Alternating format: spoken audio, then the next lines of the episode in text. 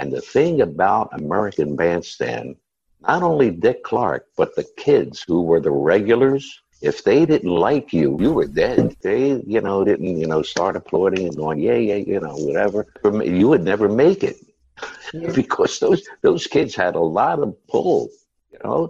And Dick Clark, you know, appreciated that. Were you aware that you had a drinking problem? I guess I really didn't want to admit it to myself, you know. He turned around right to the front row because he was in the pit. Dinner is now being served.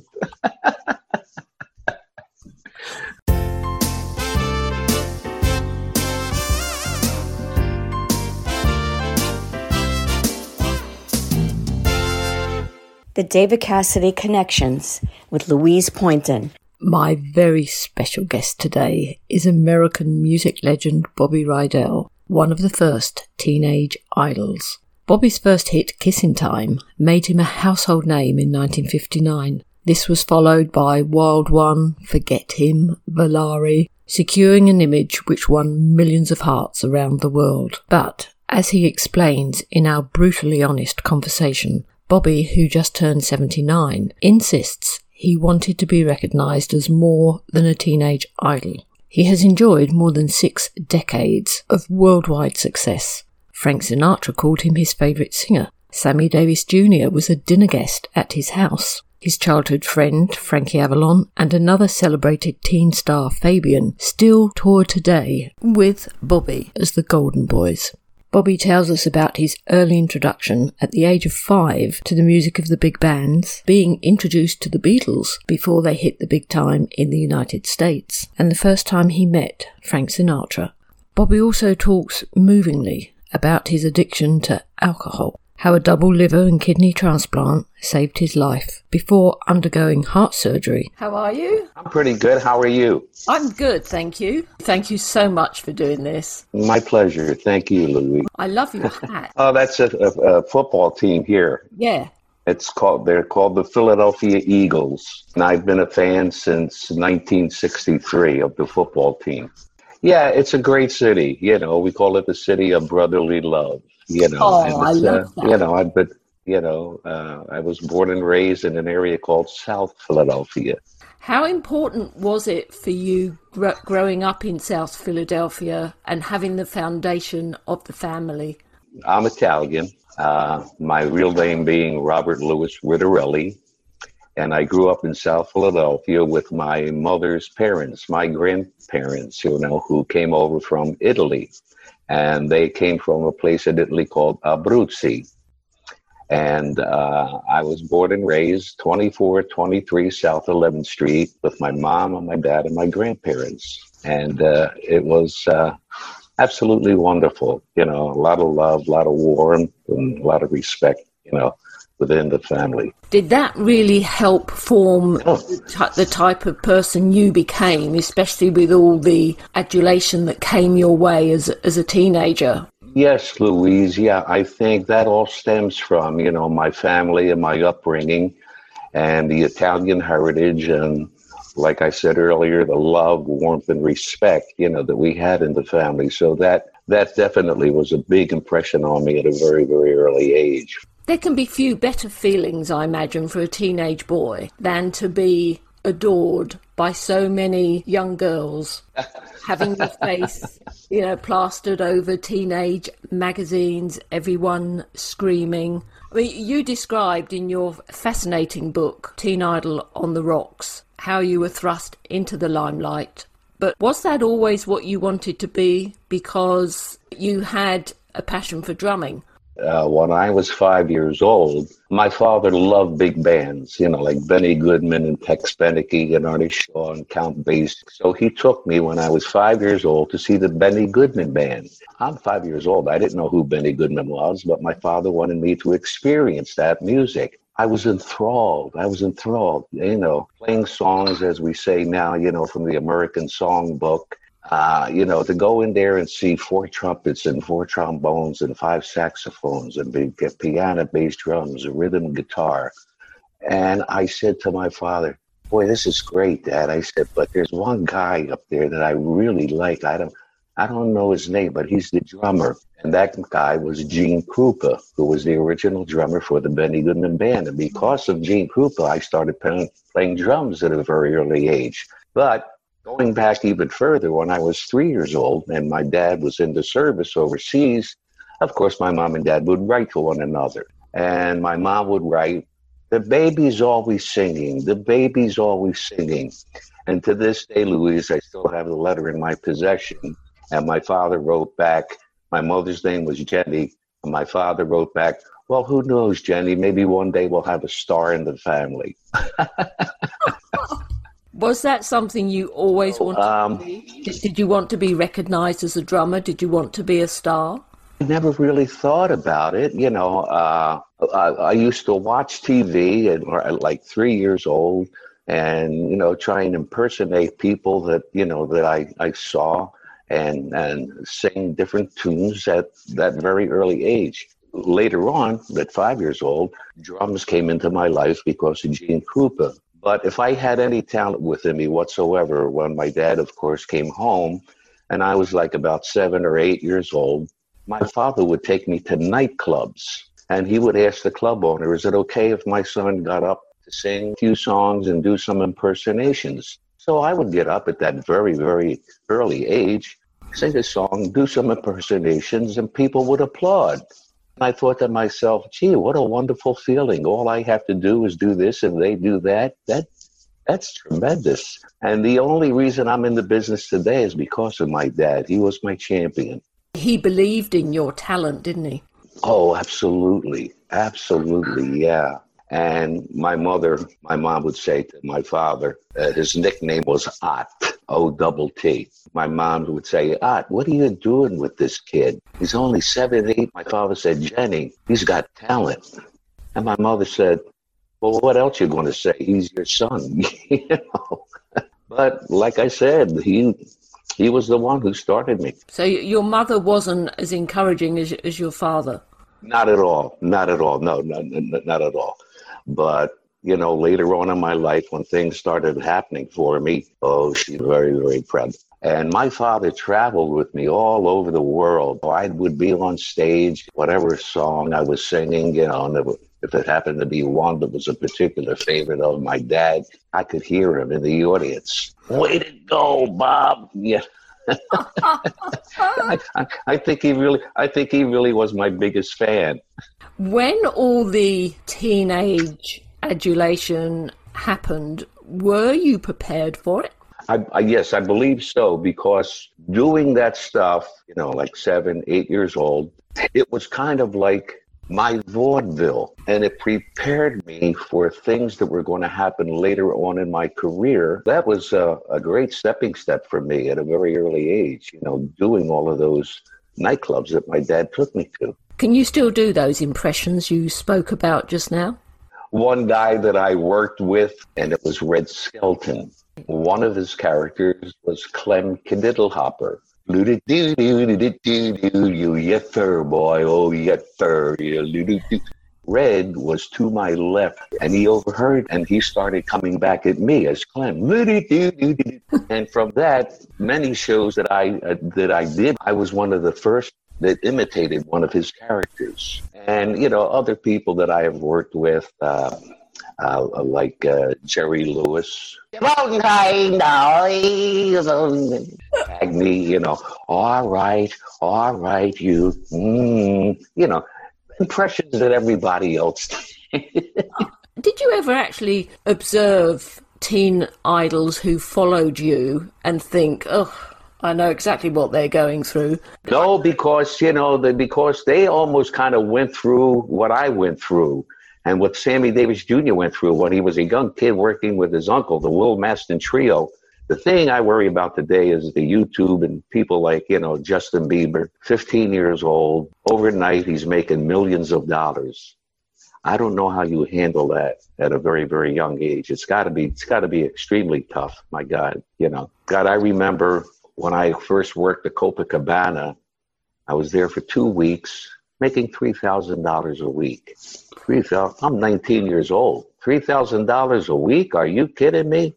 I can help my mom. I can help my dad. I can help my grandparents, you know.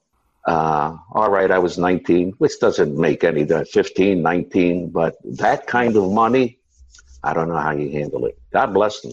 You know, I hope they all do very, very well and they keep their heads together. When I was re- reading your book, yes. When, when I was reading that, there were so many parallels with David's life. You know, oh, with Cassidy? Yeah, so my so many parallels. At some point, wow, I, I think, gosh, am I reading David's autobiography or am I reading Bobby? Wow, I I never knew that, Louise.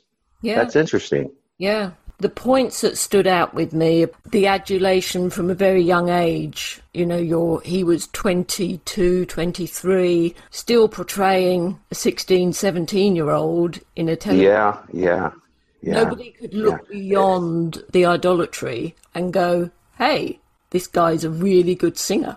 You made a very telling observation which i found most interesting and it's a parallel to what David Cassidy experienced in the 1970s.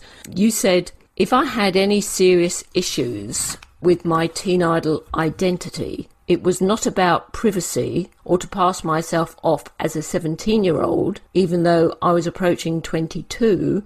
My angst was about the music. I just wondered if you were hungry for better, more ambitious material and you wanted to show to people that you were a serious singer, a serious musician, and there was more to you than singing yes, and having girls yeah. scream. Yeah, exactly right. Well, that all stems back to five years old and listening to the Benny Goodman Band and playing all of those great songs from the late 30s, early 40s, the American Songbook. I was a big Sinatra fan. I always, I started listening to the old man when I was 10 years old, and I had the extreme good, you know, good fortune of meeting him when I was 19 years old. The songs that I do are basically associated with Mr. Sinatra. You know, like I've got you under my skin, uh, chestnuts that are associated with Mr. Sinatra. And I ask the people in the audience, I say, is anybody in the audience happen to be a fan of Mr. Sinatra? Oh, I tell the story when I first met him at the Copa and how wonderful he was. I like to sing one of Mr. Sinatra's chestnuts for you and the band plays. I've got the world on a string, and and they love it. You know, they love it. Uh, you know, of course, they love the hit records as well. I just turned seventy nine, and all of those people remember those particular pieces of music, whether it was sung by Sinatra or orchestrated with a big band. You know, uh, it, it's great because uh, I get a good reaction, you know, from the people. Was it important to you in your late teens, early 20s to show to people, I'm more than just a one trick pony? There's more to me than what you just see, the image that you are sold. Yeah, well, I was the youngest performer ever to work the Copa. I was 19 years old, and I had two wonderful people who staged my act. There was one guy by the name of Noel Sherman who wrote all of my special material. Another guy by the name of Lou Spencer who was originally with the Dunhills who used to open for Danny Kaye. And he staged my act. I went into the Copa and, you know, opening night was wonderful. And I think the next day or two days later, the reviews came out and the reviews were tremendous. Bobby Rydell, a powder keg of talent, and so on and so forth. Wow, you know. I did a lot of other things other than, you know, the recordings, you know, my hit records, special pieces of material, so forth, so on. Uh, matter of fact, uh, Noel Sherman wrote a special piece of material for uh, Mr. Nat King Cole. And his special piece of material was Mr. Cole won't rock and roll. all you know, yeah, all special lyrics. And he also wrote, I think, for Paul Anka, a parody on a quarter to three. It's quarter to three. There's no one in the house except, but it was a parody of, you know, and it was all special lyrics and so on to the tune of yeah, quarter to three. Yeah, yeah. Frank Sinatra regarded you as one of the greatest singers. You know, uh, like I said, I had the good fortune of being in Mr. Sinatra's company quite a few times. I got to know his son, Frank Jr., And I said to Frank Jr., we were doing a radio show in Philadelphia with a disc jockey. His name's Sid Mark, who plays nothing but Sinatra. So it was Frank Jr. and me. And during the break, I turned to Jr. and I said, Frank, I said, I just want to thank you for what you said. And he said, What was that, Bobby? Uh, you said something to the effect that uh, Bobby is one of the best singers. And, and Sinatra Jr. said, I didn't say that. He said, My father said that. oh. you know, no offense, no offense to you, Junior, but it's nope. a hell of a lot better coming from your old man. You know? what what an honor! Oh, for sure, yeah, for sure. The first night I met Sinatra, uh, Jules Podell, who was the boss of the Copa, and Sinatra was sitting at a table with Sammy Cahn, Jimmy Van Heusen, two marvelous lyricists, songwriters. Richard Conte, a fine actor, and a great baseball player by the name of Joe DiMaggio, who mm-hmm. played for the New York Yankees, and Sinatra. And Podell said, and he talked like this, Podell, how you doing? You know, that, that, that kind of voice. And he, he taps Frank on the shoulder and he says, Frank, I want you to meet the kid. Sinatra stood up with those blue eyes. He put out his right hand. He said, how you doing, Robert? called me Robert. I said, Fine, Mr. Sinatra, how are you? He says, I'm wonderful. Would you care to join us? I sat there. I didn't know. I didn't say two words. I didn't say two words, Louise. I was just enthralled and take all of the stories that they're telling, music stories. Uh, and Sinatra turned to me and he said, uh, What do you drink, Robert? I'm 19 years old. I said, Coke. I figured if I said scotch or water, I get smacked in the face here. but he, he took pictures. He took pictures with me and my dad and my manager at the time, a man by the name of Frankie Day. And there's one picture that I have with him that he has um, on my album, Rydell at the Copa, under one of his arms and his other arm around me on my shoulder. And he mm. writes, To Bobby, best always, your friend, Frank Sinatra. Oh my God.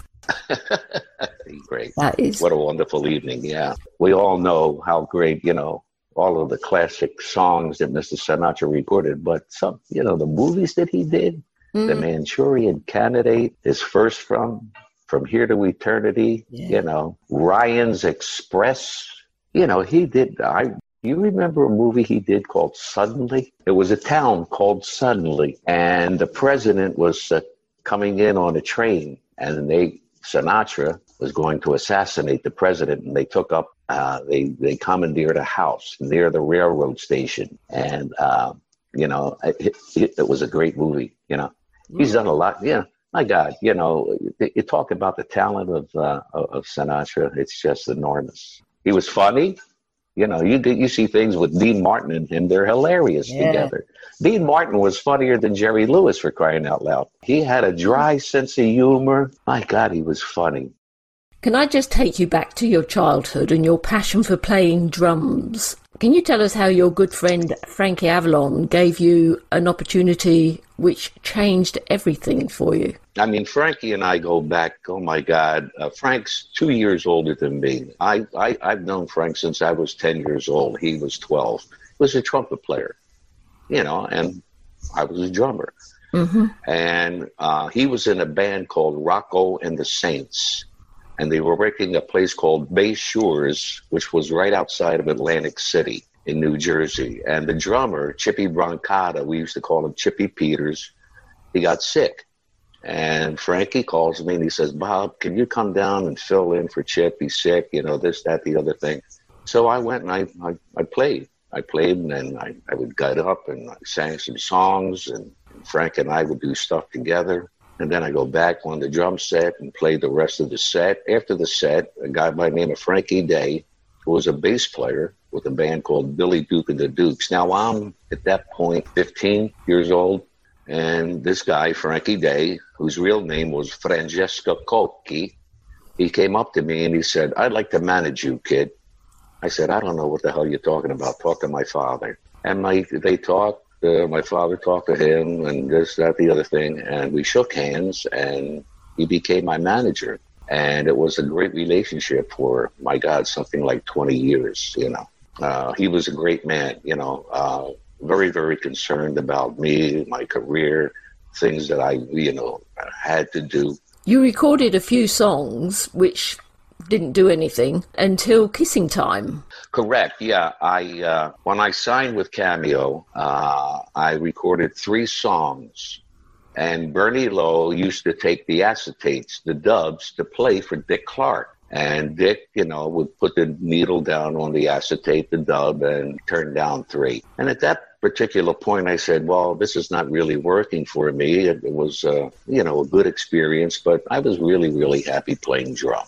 And then they wrote Kissin' Time, which became my first hit, summer of 1959.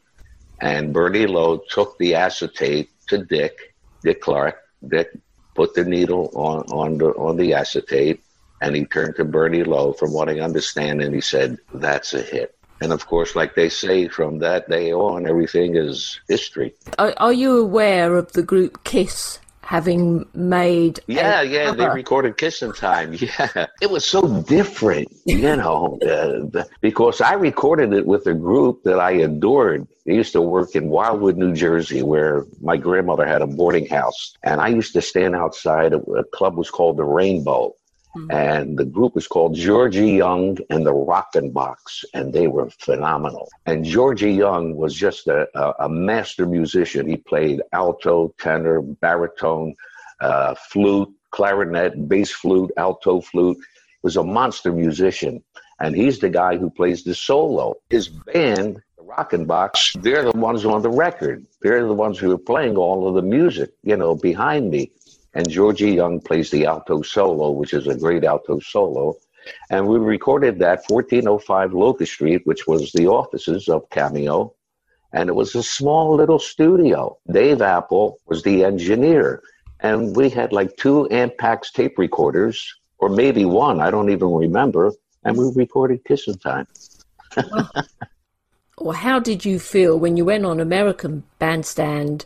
You're singing Kissing Time and the girls are going crazy. Can you remember how well, you uh, felt? You know, oh, I, oh, absolutely. I mean, I was, I was enthralled. I was, I was thrilled. I was so happy, you know. And the thing about American Bandstand, not only Dick Clark, but the kids who were the regulars. If they didn't like you, you were dead. They, you know, didn't, you know, start applauding and going, yeah, yeah, you know, whatever. You would never make it yeah. because those those kids had a lot of pull, you know. And Dick Clark, you know, appreciated that. So of course, you know, Dick was very instrumental in my career, but if those kids on American Bandstand, those regulars didn't like me, I don't know where the hell my career would have been.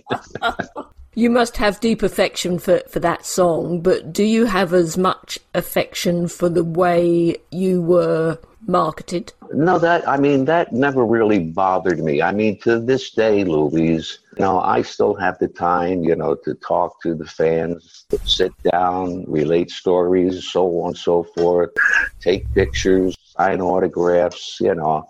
I always have the time because if it wasn't for them, there'd be no me. So, you know, that that's very important to me know, in my life and uh, the way I feel about myself and my fans. There were two Linda Hoffmans in my life. Linda Hoffman, who was my fan club president, and then the other Linda Hoffman, who I married. I remember when my first wife passed away, a lot of the guys, you know, they would always try to set me up, you know, with someone. Being Italian, every Wednesday night we go out for dinner at an Italian restaurant. And this one girl who was a friend of one of the guys there, she said, Bobby, I met a girl who'd be great for you. I said, Really? I said, What's her name? Linda Hoffman. I went, My fan club president. He said, No, it's a different Linda Hoffman. and they lived basically in the same area. They used to go to the same doctor, the same hairdresser, the nail salon. So they knew one another. And mm-hmm. when I married Linda Hoffman, the Philadelphia Inquirer wrote Bobby Rydell marries his longtime fan club president Linda Hoffman, and we had to call them to say, "No, you got to put, you got to, you got to print a retraction. It's not my fan club president. It's another Linda Hoffman." How unusual is that? Oh yeah, absolutely. I mean, you couldn't ma- make that up, could you? No. Matter of fact, that they lived in the same area, same area code with the telephone And my wife, the other Linda, my wife, used to get phone calls. Linda would tell me later, people would call and they say, Do you have the new Bobby Rydell cassette? Know, my wife said, No. Uh. You, Linda Hoffman? Yes. And aren't you the president of the Bobby Rydell fan club? No. And we met one night at an Italian restaurant with all the Italian guys, and this one girl was there, and we talked. And I'd like to, you know, we dated, uh, I think, for three years. And, you know, I would take her places. We would go to like uh, a place called Riviera Maya in Mexico, right at, right near Cancun, Puerto Rico, and we got along great, you know. So we finally got married wait a minute, I got to remember, we're married 12 years now. And Frankie Avalon and I were working uh, a hotel called the Orleans in Vegas. Got married to Linda. Frankie and his wife Kay were there. My drummer David was my best man, and and the other Linda Hoffman was there as well. got married in the afternoon at a friend's place of uh, mine uh, uh, called the Bootlegger. So we went there for lunch, you know, everybody, so on and so forth. Mm. And that night I was on stage with Frank. Well, as you do. I got married. I was. When you were doing your touring years, and I think you went to Australia something like 22 times, you're, you're America's teen idol, but were you surprised at how much the rest of the world loved you? Oh my God, Louise, absolutely. Matter of fact, there were three girls and they lived in Melbourne. No matter where I worked, they came and they'd always sit in the front row. They did my backgrounds. I would uh, say it was swinging school, and I go, yeah, yeah, yeah, go swinging school, and they start la la la la la la la la. They did all of my background on every record that I do on the show, Wild One, Volare, and, and, and I and I introduced them. I say, ladies and gentlemen, I'd like to introduce three crazies who are big fans, and they and they after I'm done, they throw confetti and uh, balloons go up in the air, you know. So, well, yeah, Australia is very near and dear to me, and um, weather, great food, great people, the whole nine yards. Working in the UK was absolutely wonderful. That's absolutely you, wonderful. That, that's where you met the Beatles, isn't it? This was 1963 when I met the Beatles. When I did the Palladium, my God, that had to be. And I became very dear friends with Jack Parnell, drummer by the name of Kenny Clare, a marvelous, marvelous player. They used, you know, we used to go see him at Ronnie Scott's, you know, because he was a great jazz player and also a great big band drummer. When I recorded Forget Him in London, Kenny Clare was on the date playing brushes. Forget him. Kenny Clare is playing Forget Him for me when he did things like Tony Bennett, like Mimi. He's playing brushes. Forget him. He was traveling with Johnny Dankworth and Cleo Laine. And we met in Boston at the Boston Logan Airport, and they were flying to Philadelphia to do a gig. My drummer, of course, who was a big fan of Kenny's, uh, we took him to dinner at an Italian restaurant. Then we went back to my house and we started playing all of his stuff. There was another guy, another great drummer eh, by the name of Ronnie Stephenson. Who we played played things when he was with Matt Monro. My God, he said, "You guys know more about me than I know about myself," you know, because we adored him. Uh, but getting back to what you're talking about, I was there with Ann-Margret. We did a command performance for the royal family when Bye Bye Birdie came out. And I toured with Helen Shapiro, who I adore. And yeah, and you know, she's a marvelous singer. One night we're on the bus there's a car in front of us. And she says, They're the Beatles. Now, this is 1963, Louise. So when she said they're the Beatles, I started looking around the bus for cockroaches or something. I didn't know what the hell she was talking about. No, the God's honest truth. Bus stopped, the car stopped, four guys come on. Of course, they knew me, and I figured four nice guys. They're just, you know, probably gigging around doing club dates or something, and you know, society type of thing. I go back home, and now it's 1964, and I'm watching Ed Sullivan. Who's he introduced? The Beatles. God, I said I met those guys. Can you look back and think, well, those guys knew me. You were as much a hero to them as you became to, to others. Uh, oh, absolutely. And uh, I, I, I really enjoyed a lot of the things that uh, they did. Yesterday, all my troubles seem so far away. You know, not you know, she loves you, yeah, yeah, yeah. You know.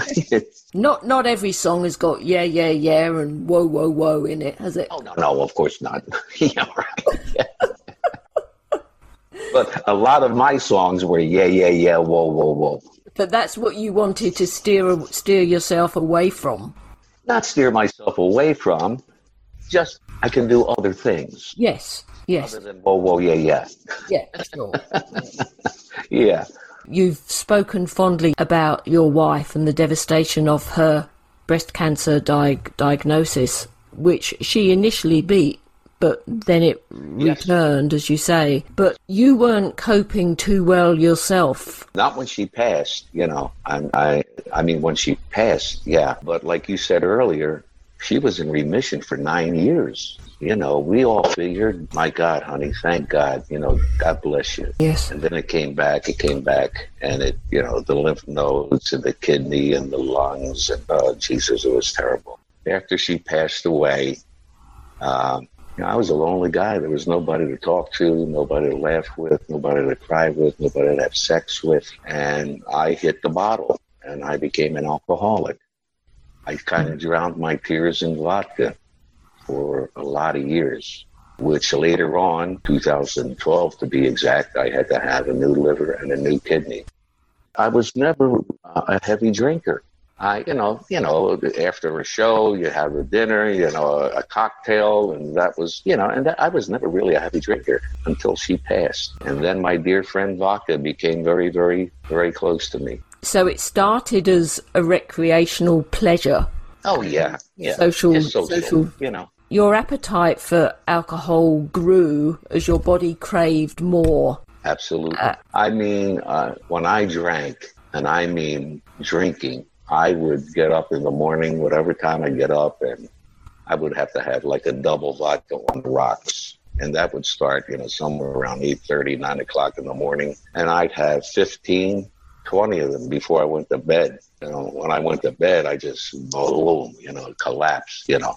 But that was my daily, uh, my daily my daily schedule. I drank so much, and I became I became an alcoholic. You know, to the point where I needed the transplant. And I remember seeing a doctor at a place called Lankenau Hospital in Philadelphia, and he said to me, uh, this was 2010. He said, Bobby, if you don't stop drinking, you're going to be dead in two years. I figured, well, if I'm going to be dead in two years, I might as well have a ball. you know, I mm. continued drinking, and then I went into renal failure and cirrhosis of the liver. And then I, I, I was lucky enough to be able to get uh, a new liver and a new kidney. Young lady, 21 years old, her name Julia. She was hit by a car, immediately pronounced brain dead, which, by the way, is the only way you can get organs. You have to be mm. pronounced brain dead. And to this day, you know, in my show, try and impress upon the audience that how important it is to become an organ donor to the point where I say, ladies and gentlemen, as a favor to me, the next time you apply for your driver's license, please become an organ donor because it truly is the gift of life. And I get a lot of applause, you know, from the audience, and and hopefully, you know, uh, that instills, you know, uh, upon people how important it is. Were you drinking to hide emotional pain? Yeah. Oh, absolutely, absolutely married for you know 35 years yeah and like i said we've known one another. I was 15 she was 14 so like that's like you know a lot of years. It's like 50 years for crying out loud if you put it all together. Were you aware that you had a drinking problem? I guess i really didn't want to admit it to myself you know. Was it essential for you to have to drink every day? Absolutely. Really? Absolutely. But I never drank. I never drank prior to hitting the stage. I was always straight on stage. You know, I was always sober. I was, you know, right on, spot on. But after the show, I get cockeyed. You have been so brutally honest in in your autobiography. How you would thank you go on stage and in between songs, your banter became nonsensical you became irritable, your speech became slurred. But this was at a point where you'd stopped drinking, but cirrhosis of the liver had started to develop. There, what you know, when I said earlier that I, uh, I, I, I, uh, I would never drink, you know, on uh, prior to a performance. But I think there was one night where I had a little bit too much before the show, and uh, I wasn't good at all. I mean, you know, I couldn't sing at all. Like you just said, the, the speech was slur, uh, slurred. And there would be people in the audience hollering out, Bobby, do uh, um, uh, come fly with me or fly me to the moon. And I would just start singing, Fly me to the moon and let me play among the stars. And I remember walking off stage and there was a guy in the wings and I collapsed in his arm. And, uh, but that didn't, you know, uh, didn't affect me. You know, I went, I was done the show. I went to the room, you know, probably drank a little bit more, collapsed, went to bed. But then I never, I never really drank after that. It, it, it became to the point where a lot of uh, uh, bookers didn't want to handle me because they knew that, hey, Rydell has a, dick, you know, drinking problem.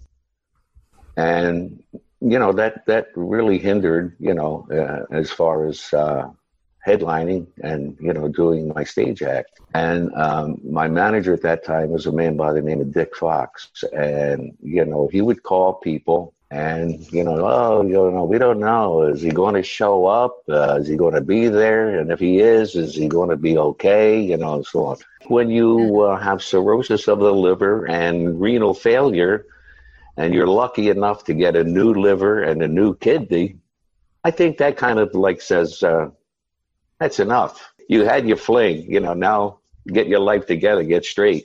No, uh, I remember we got a call from Jefferson Hospital, you know, because they put you on a list, you know, waiting for a, a liver, a kidney. Mm. And uh, I was being wheeled into the OR, and Linda was behind me. And I turned to her, I said, you know, I was supposed to do a cruise in November. The, the, the, the, the surgery was 2012 July. And I turned to Linda and I said, you know what, sweetheart? I'm going to make that cruise. I figured I got a 50 50 shot. I'm either going to die in the OR or if I come out, oh, let's, let's, let's see what happens from there, which I was lucky enough, you know, to come out of it. And I had a surgeon, God bless him, his name was Cataldo Doria.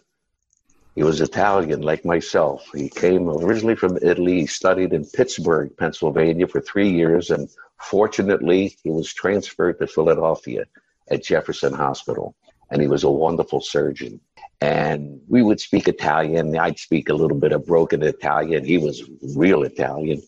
But I remember one other doctor after the surgery or prior to the surgery, he said, uh, Bobby, be prepared, stay in the hospital after your surgery for like possibly two, three months. Hey, que sera, whatever will be, will be, you know. And I was in the hospital 10 days after the surgery, and Cataldo Doria came in and with the broken uh, English. He said, Bob, and my wife was there, Linda.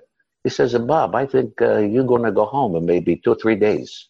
And I was. I was home. And my wife went, What? Can't you keep him another couple of weeks? I got things to do. I, I, I, was home, excuse me, I was home 10 days after my surgery. So I think it was like the seventh day after the surgery when he said, I think maybe you go home in two or three days. And then, you know, fast forward six months after the surgery, I'm on stage in Las Vegas. Unbelievable. Yeah. And then, uh, thank God, you know, after the liver and the kidney transplant, um, I rehearsed with a band in Philadelphia, a dear friend of mine who just passed away. His name was Luciosi. He was a trumpet player. His regular trade was a barber, but he was a really good trumpet player. And he had an 18 piece orchestra.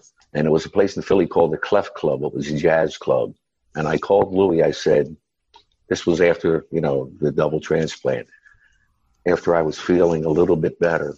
And I said to Louis, I said, Lou, I said, can you do me a favor and get your band together? And I'll fly my drummer in from Chicago. I want to see if I can do my act. I want to see if I can do my show. And Dick Fox came that day, and he was sitting with, with Linda. Know, and I started singing, and everything it came out like pow. You know, the voice was there, the band was cooking, you know, everything was working. And Dick Fox turned to Linda. He said, "He's amazing. He's absolutely amazing."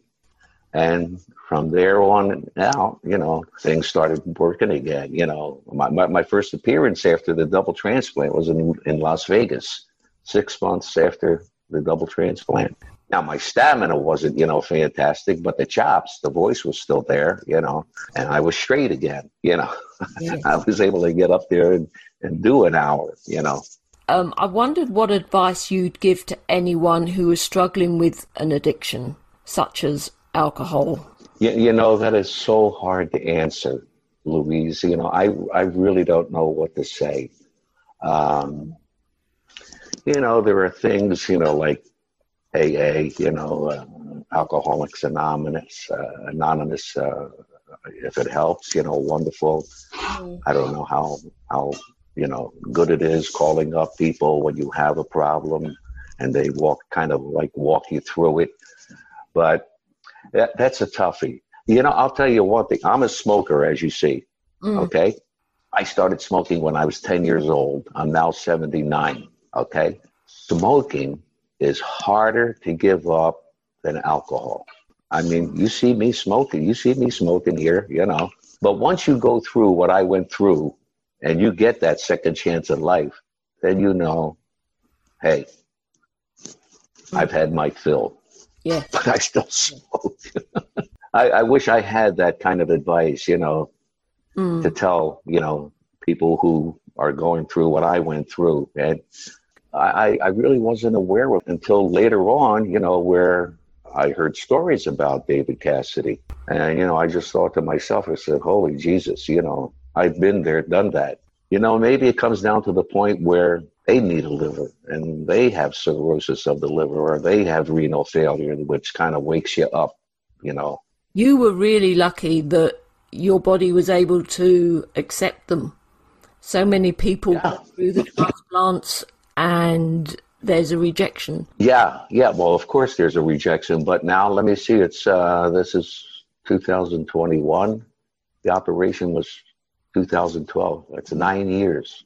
Of course, you know, I'll I'll be taking rejection pills the rest of my life. How long that's going to be, yes. you know. But uh, and I think it all goes back to the surgeon as well, Cataldo Doria, who was a marvelous, marvelous surgeon. I, I think that's an important quality when you're in the OR, you know. And I was in the OR for 22, 23 hours. Yeah. You took a partial liver, didn't you? You didn't take a. Yes, I did. Uh, I thought that I was uh, the main guy. You know, there was a little girl. Her name is Saya. She was five years old, and she has had a problem uh, going back to when she was one, two years old. And I remember talking to a doctor uh, after the after the surgery and I said, uh, you know, I, I, thought I was, you know, the number one, you know, recipient to go in, you know, for the transplant. He said, Bobby, you weren't even number 12. And I said, what? He said, I'll tell you how lucky you are. There were 12 people waiting for a liver transplant. 12 people turned down a partial liver. 12 people turned down a partial liver, which boosted me up mm. on the list. And I remember when Jefferson called, and my wife, who was a nurse, Linda, for 36 years, he says, I don't care what they say, you take it because you don't have any other chance. This is your shot. So when 12 people turned down a partial liver, I said, My God, how, how lucky was I? Are you kidding me? Little Asaya, she's now going on to, I think, 11, 12 years old. Oh, and she's great. And uh, we split Julia's liver. Asaya got 25%, I got 75% of, of the liver. And as you know, the liver is the only organ in your body that grows. Yes. So now she has a full liver. I have a full liver now. Sometimes things happen for a reason, and out of a terrible tragedy Oh, comes life. you know what? You know what? I, I, I you know what I thought. Uh, being wheeled into the OR, I always thought that it was some kind of a miracle that happened to the point where God spoke to me. He said, You know what, Bobby, I really don't want you yet. You got other things to do. I'm going to give you a little bit more time. Yeah. I honestly believe that. And I'm I'm religious to a certain point. I'm Catholic. I was an altar boy for five years when I was younger. So, you know, I I have a lot of faith in, you know, my religion and I truly think that that it was a miracle the way it happened. Mm. People come into your life Absolutely. for a reason. Absolutely. Linda came into your Linda, life for a reason. abs- I was just going to say that. You're right. yes. And after, you know, I went through everything. And like I said earlier, what a great caregiver she became. She was absolutely wonderful. Uh, two years ago, I fell down the steps in my house. I was going from the kitchen to what they call the man cave. and I was holding a, a plastic plate of pickles. I love pickles. And I was walking down three steps. My right leg went up in the air and bang, I came down and I broke my femur, the biggest bone in your body. That was two years ago. And I remember Linda saying, you know, after uh, I had the surgery to fix the femur, she said, Bobby, your transplant, your liver, your kidney, your heart, this is going to be the toughest recovery you'll ever go through. And she was right. Oh, yeah, yeah, yeah. wow. I mean, well, it was really tough. Yeah. Even to this day, you know, I could, it, it's it's kind of a, a problem, you know, to walk around a hell of a lot, you know. Matter of fact, now on stage, like I'll come out and I'll do my opening tune, whatever that may be, you know, Mhm. and then I sit because I can't stand for that long. Mm. And the people don't care. They just, hey, Bob, you got to sit, sit. You know, just sing your songs and we'll be happy. You know, so That's it. yeah, that's great. The yeah. fans are still just as important to you now as as when you were 17, 18, 19. Yeah, yeah, yeah. God bless them. You know, they're still there. Going on to what, 61, 62 years now? Oh, Oof. it's outrageous. it is outrageous. Yeah. Is it having someone who believes in you and having someone who unconditionally loves you that pulls you through? For sure. Oh, yeah, for sure. And, you know, thank God, Louise, Linda was a nurse for 36 years, and she became one of the greatest caregivers you can ever possibly hope for. She was absolutely wonderful. And yeah, she she pulled me through that unconditional love. Yeah. I get that from my dog too. yeah, Bella. Yeah. Yeah. Yeah, Bella gives me unconditional love. We have to love ourselves first before we can allow other people to. Absolutely. I mean, you got to really look deep inside, you know, to find out, you know, what the hell kind of a person am I? Yes. And, you know, I'm, you know, um, being honestly sincere, you know, I think I'm a pretty good guy. I think I'm a pretty damn good guy.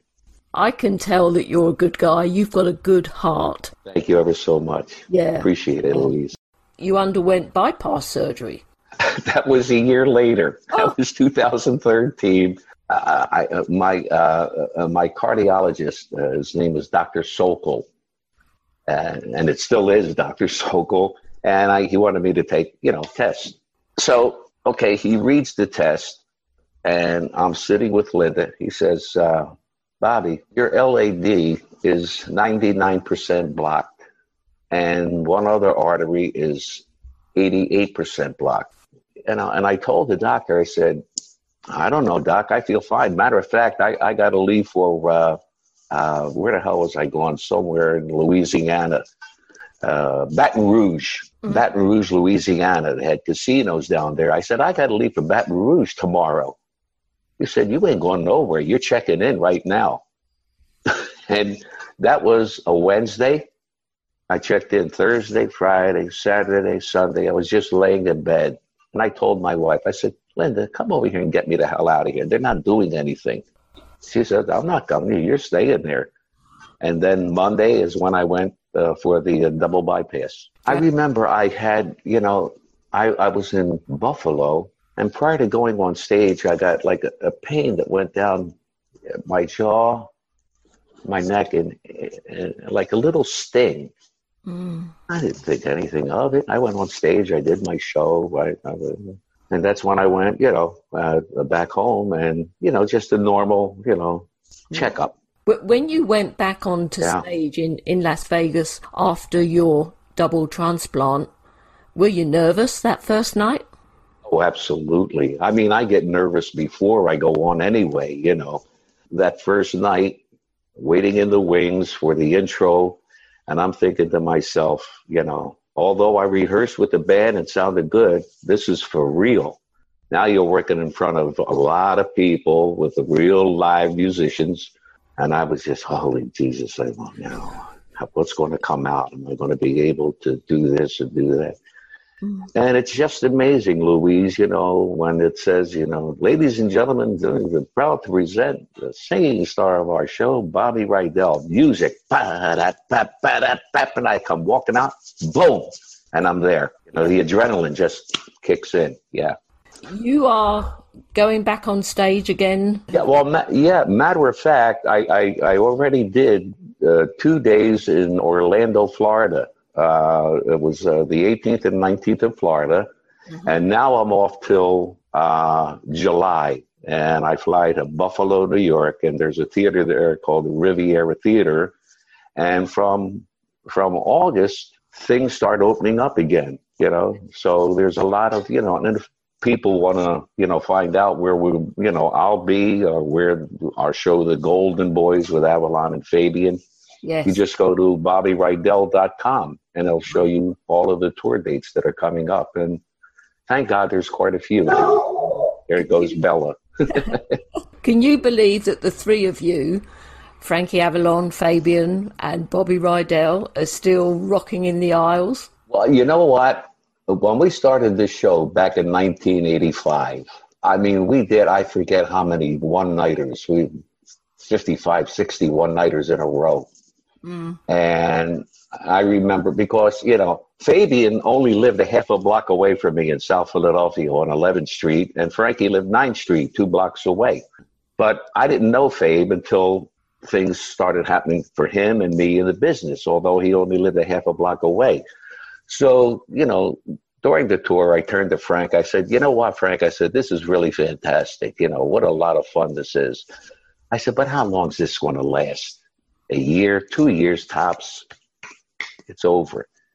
1985, mm. we're going into 2022, we're still doing the show. And it's better today than it was back in 1985. Frankie has a great line. He would say on stage, Look at the three of us. Three guys from South Philadelphia. We used to hang out on the street corner together. And now we're hanging out on stage together. and, you know, that's what it is. It's like we're just having fun. That's what keeps you so young. I think so. I, I, I think so. I remember there was an interview with some lady in the UK, I think in London, with Dean. Later, later on in years, and she said, she said to Dean, "What, what keeps you going? You know, what keeps you going and and entertaining all these many years?" Mm-hmm. And Dean Martin said, "I just like to have fun, and that's what I want. I want to have fun. Mm, you know? Absolutely. Forget the singing and this and that and the jokes and the impersonations and so it's fun. Well, I think when you've been so close to the edge and almost fallen off it, yeah, and you're given, oh, for sure, it makes yeah, get a second chance. Bobby Rydell, Teen Idol on the Rocks, a tale of second chances. Yeah. When you look back on your career, how do you measure success? How do I measure success? I just think that from a very early age, I guess this was something that I've always wanted to do since three years old. Something that I've always wanted to do. I didn't know it at the time at three years old, but as I grew older, you know, it was something that was destined for me. And, you know, uh, I look back on everything that I have done and hopefully things that will come in the future. That how blessed I am and how lucky I am to be able to do what I truly love to do. It's being able to get up on stage and to once again have fun. Say hello to everybody in the UK for me, So- and hopefully, God spares in the very not too distant future.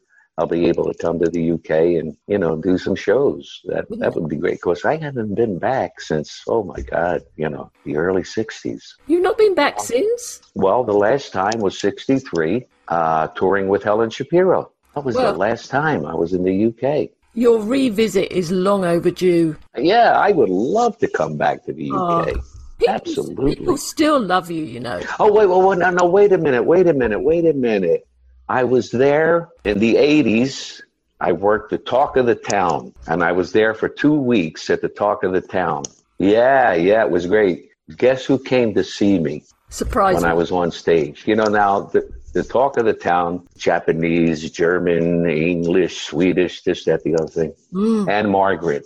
But she came to see me, and I introduced her, and she got like a, a polite round of applause. And I, I figured, wow, I said, you know, what happened to, whoa, yay, hi, you know, you know, because it was such a different mix of, you know, people. You were in a film together, weren't you? Bye Bye Birdie.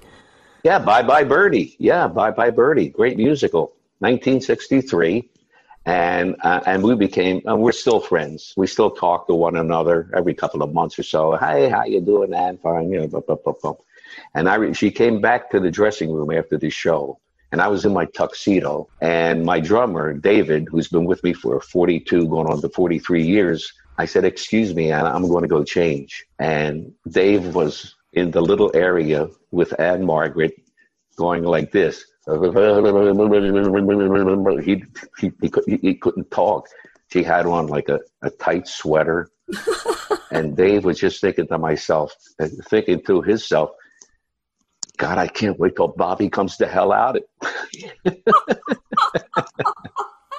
yeah, but that, that- yeah, the last time was in the 80s. Oh, who was the girl who had, she was a good singer back then, and she covered one of my records, and she had a TV show. Oh, God.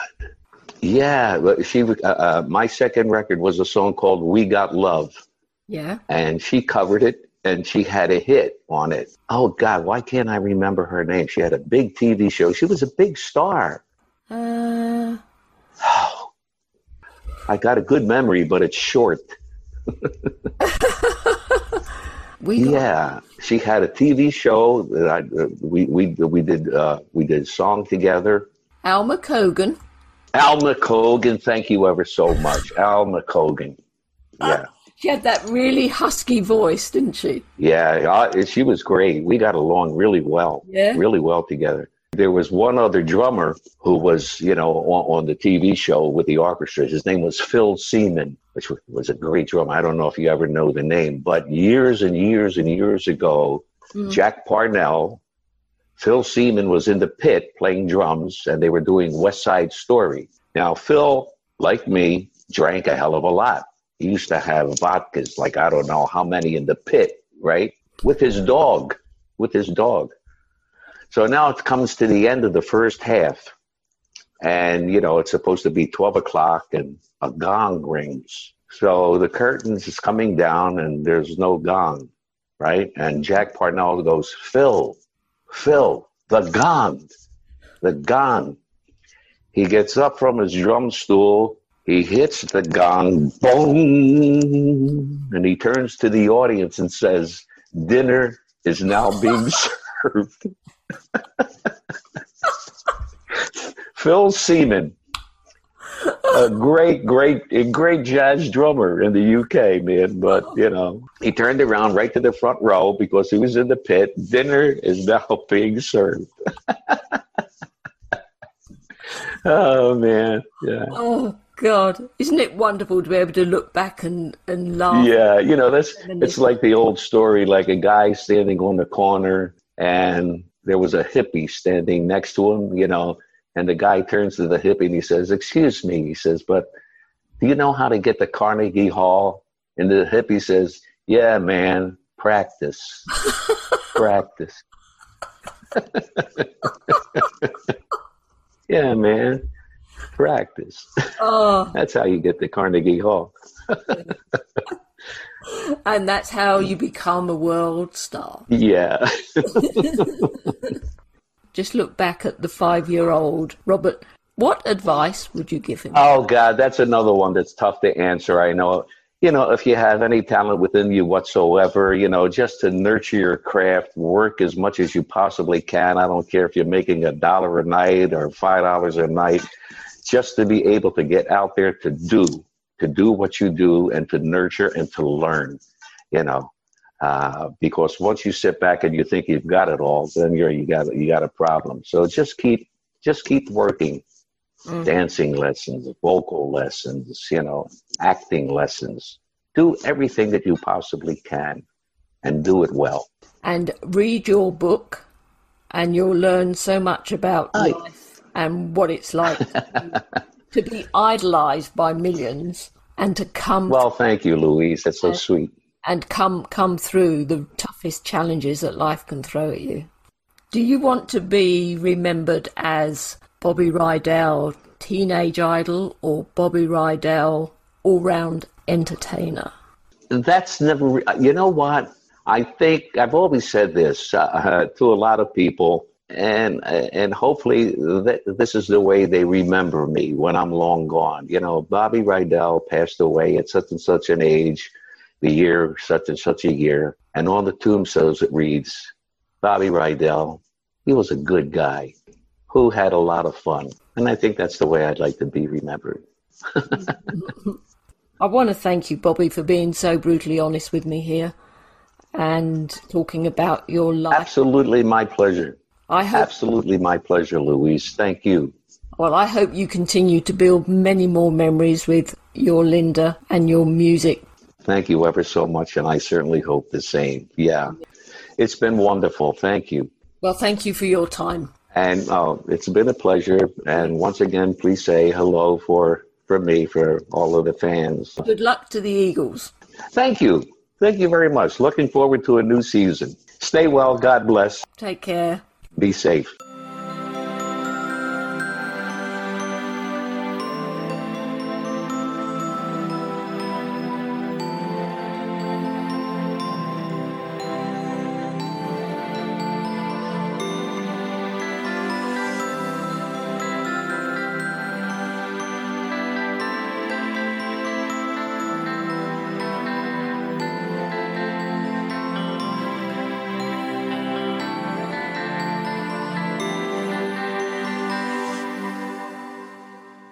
You can find more information about Bobby and all his touring dates by visiting his website, bobbyrydell.com. And if you've enjoyed this episode of the David Cassidy Connections, don't forget to like, subscribe, and leave a review.